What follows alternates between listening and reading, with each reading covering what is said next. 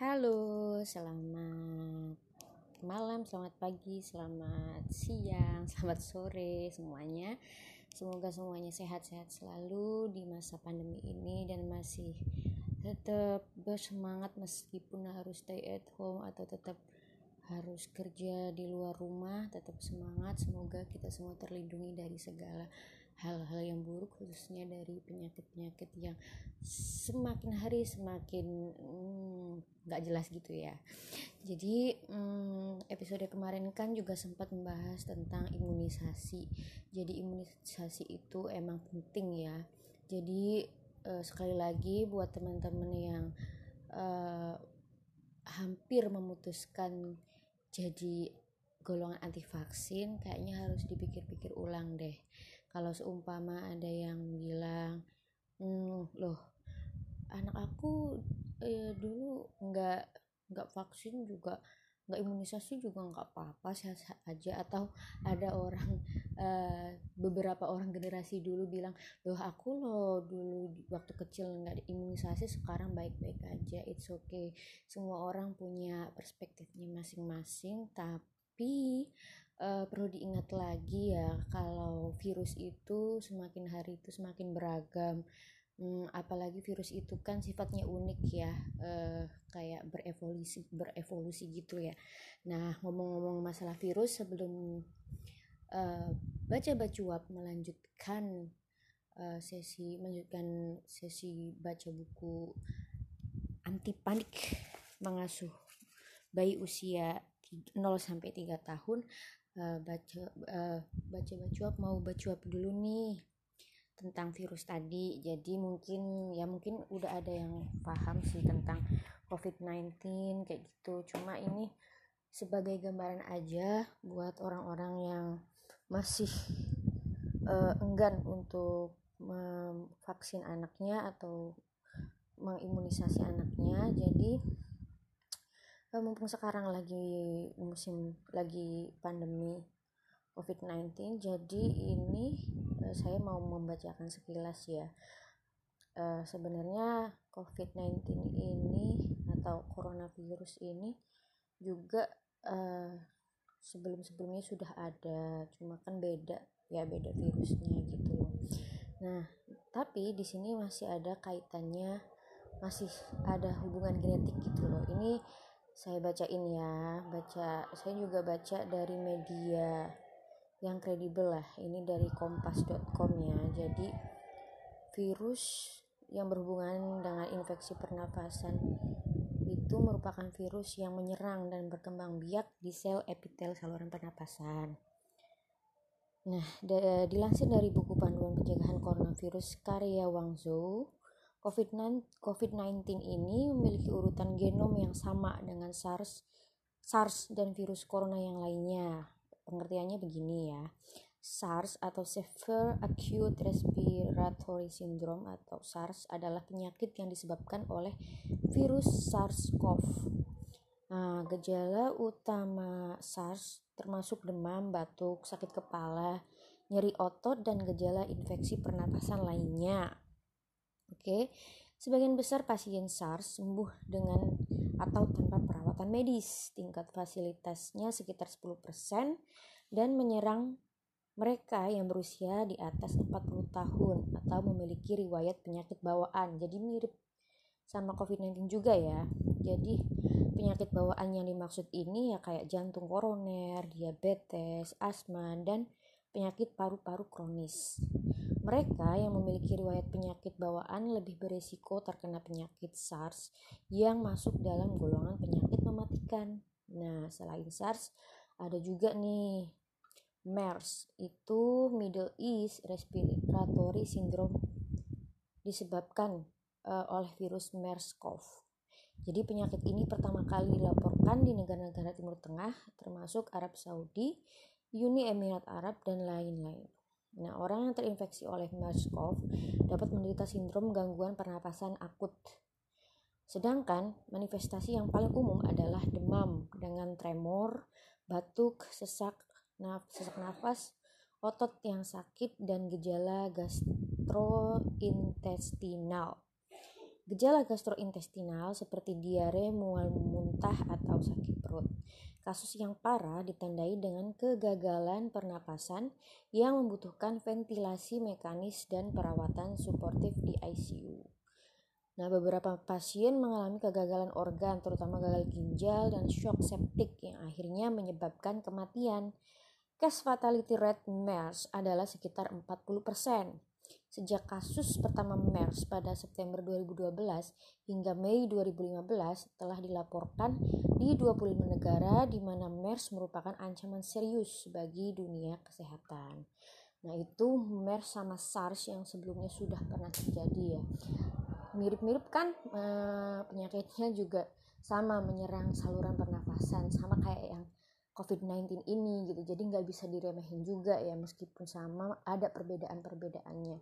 Sekarang kita mengenal lagi novel coronavirus novel coronavirus atau yang disebut COVID-19 ini virus corona baru yang ditemukan.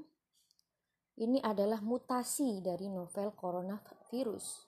Kemudian diberi nama 2019 nCoV atau COVID-19 oleh WHO dan SARS-CoV-2 oleh ICTV pada 10 Januari 2020. Sequencing genom atas sampel pertama COVID-19 selesai dilakukan dan urutan genom virus dari 5 sampel berikutnya diumumkan setelah itu.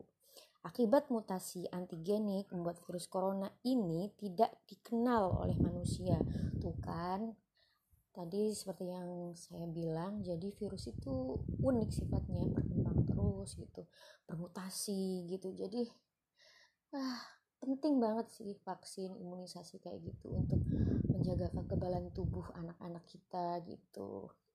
Nah akibat mutasi antigenik membuat virus corona ini tidak, tidak dikenal oleh manusia gitu. Masyarakat umum tidak memiliki kekebalan terhadap strain baru virus ini. Nah, selain itu, penularan virus ini terjadi melalui lebih dari satu cara. Faktor-faktor inilah yang mengakibatkan novel coronavirus menjadi epidemi dan pandemi gitu, guys. Jadi sebenarnya kalau tingkat kematiannya itu dibanding dengan SARS yang 2000 tahun 2003 ya itu. Itu yang dulu pernah terjadi kalau dibandingin sama uh, eh, COVID-19 yang sekarang sebenarnya tingkat kematiannya lebih tinggi SARS tapi tingkat kecepatan penyebarannya itu lebih cepat COVID-19 gitu. Jadi ya itu tadi. Makanya nggak bisa diremehin. Sekarang virus itu berkembang terus gitu. Beda zaman beda penyakit beda generasi. Ya beda juga penyakitnya macam-macam. Ya karena perkembangan virus tadi itu uh, sifatnya sangat unik gitu loh. Terus hmm, ini juga ngomongin di luar konteks uh, virus yang berhubung uh, sekarang saya uh, baca-baca ini lagi membacakan buku tentang anti panik mengasuh bayi 0 sampai 3 tahun. Ini kan ada hubungannya dengan parenting ya, dengan pola asuh uh, orang tua terhadap anak-anaknya. Ya, karena ini juga ditulis oleh tiga generasi yang merepresentasikan uh, bagaimana pola asuh uh, masyarakat Indonesia yang khas ya yang nggak hanya melibatkan mendidik anak itu mengasuh anak itu nggak cuma melibatkan ayah dan ibunya si anak tapi juga kakek neneknya juga gitu. Itu kenapa tiga generasi uh, apa tiga generasi mengambil nama itu sebagai uh, platform untuk uh, memberikan edukasi tentang parenting gitu. Nah ngomongin masalah tiga generasi tadi jadi uh, masih ada kaitannya bukan ada kaitannya sih analoginya gini ya. Kalau virus itu kan uh, berevolu berevolusi bermutasi juga dari waktu ke waktu dia akan berubah gitu. Penyakit-penyakit di dunia ini juga semakin uh, semakin waktu semakin berkembangnya. Zaman juga ikut ah, macam-macam lah ya penyakit itu ya nah ini juga ngomongin sekarang ngomongin masalah pola asuh. Jadi kadang ada orang yang nyeletuk gitu loh. Hmm, dulu anak aku aku asuh kayak gini kok gitu. Nah dia baik-baik aja. Sekarang kok anak-anak ini susah banget diasuh kayak kayak zaman yang dulu. Saya ajarin saya saya asuh kayak gitu ya ya eh, ini juga sering nggak cuma masalah pola asuh anak ya tapi juga cara guru mendidik murid sekarang kadang kan ada komplain tuh anak zaman sekarang tuh susah diaturnya gitu. Di apa dikerasin dikit lapor ke polisi apa di dulu po oh uh, murid-murid dulu mah kalau berbuat salah itu uh, kalau di apa ya apa sih namanya itu? Ditutup pakai penggaris kayak gitu udah biasa gitu. Dan anak-anak itu dengan cara uh, hukuman ngasih hukuman ke murid seperti itu tuh membuktikan kalau murid-murid itu jadi lebih patuh rajin kayak gitu. Oke okay itu nggak ada nggak nggak salah juga gitu. Tapi di sini yang harus digarisbawahi uh, semakin zaman semakin berubah generasi itu cara pola asuh cara mendidik cara pola asuh anak cara mendidik murid itu pasti berubah juga gitu. Karena memang lingkungan juga sudah berubah gitu. Jadi ada cara-cara zaman dulu itu yang uh, tidak bisa dipaksakan untuk zaman sekarang jadi harus disesuaikan gitu nggak boleh nggak bisa saklek harus kayak gitu gitu jadi uh, ini kayak menciptakan ruang dan waktu antara generasi sebelumnya dan generasi sekarang untuk saling belajar. Jadi generasi sebelumnya itu bisa mempelajari karakter anak-anak generasi yang sekarang. Kira-kira eh, cara-cara saya yang dulu itu uh, apa sih yang cocok untuk diterapkan ke anak generasi yang sekarang gitu. Ya, sama-sama saling belajar gitu. Terus emang bener nggak bisa nggak bisa disamakan gitu waktu terus berubah gitu dari segi lingkungan sosial fisik itu sudah berubah dan semuanya saling mempengaruhi jadi kita harus benar-benar terbuka juga dengan segala perubahan itu gitu jadi jangan hmm, stuck di situ aja gitu. Jadi bisa saling belajar saling koreksi. Itu aja sih itu selingan dari saya dari baca bacuap jadi mungkin sesi ini isinya full dengan bacuap ya. Malah yang saya bacain tentang virus karena memang ini uh, menurut saya itu sangat darurat gitu.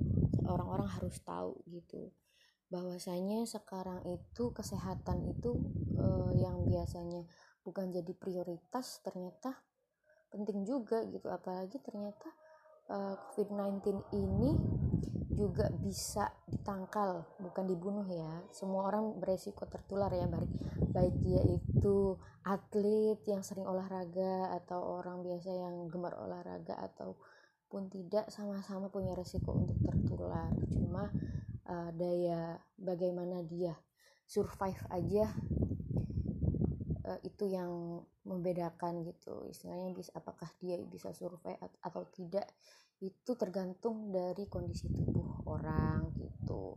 Makanya kalau imunnya bagus ya dia bisa cepat sembuh juga gitu. Makanya kenapa uh, ya penting banget uh, menjaga kesehatan tubuh itu. Jadi sekarang tuh ada hikmahnya sih dari COVID-19 ini selain katanya um, membuat bumi jadi sehat maksudnya jadi uh, polusinya berkurang ini juga jadi membuka kesadaran bagi sebagian orang bahwa kesehatan itu penting. Jadi investasi gitu biar nggak gampang tumbang gitu.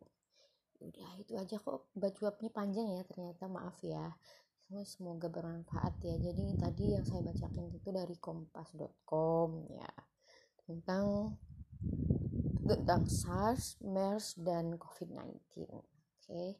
Semoga bermanfaat. Sekali lagi saya ingatkan ke ibu-ibu, bapak-bapak semuanya, before you choose to be anti vaksin, kayaknya uh, dipikir ulang, think twice deh gitu ya.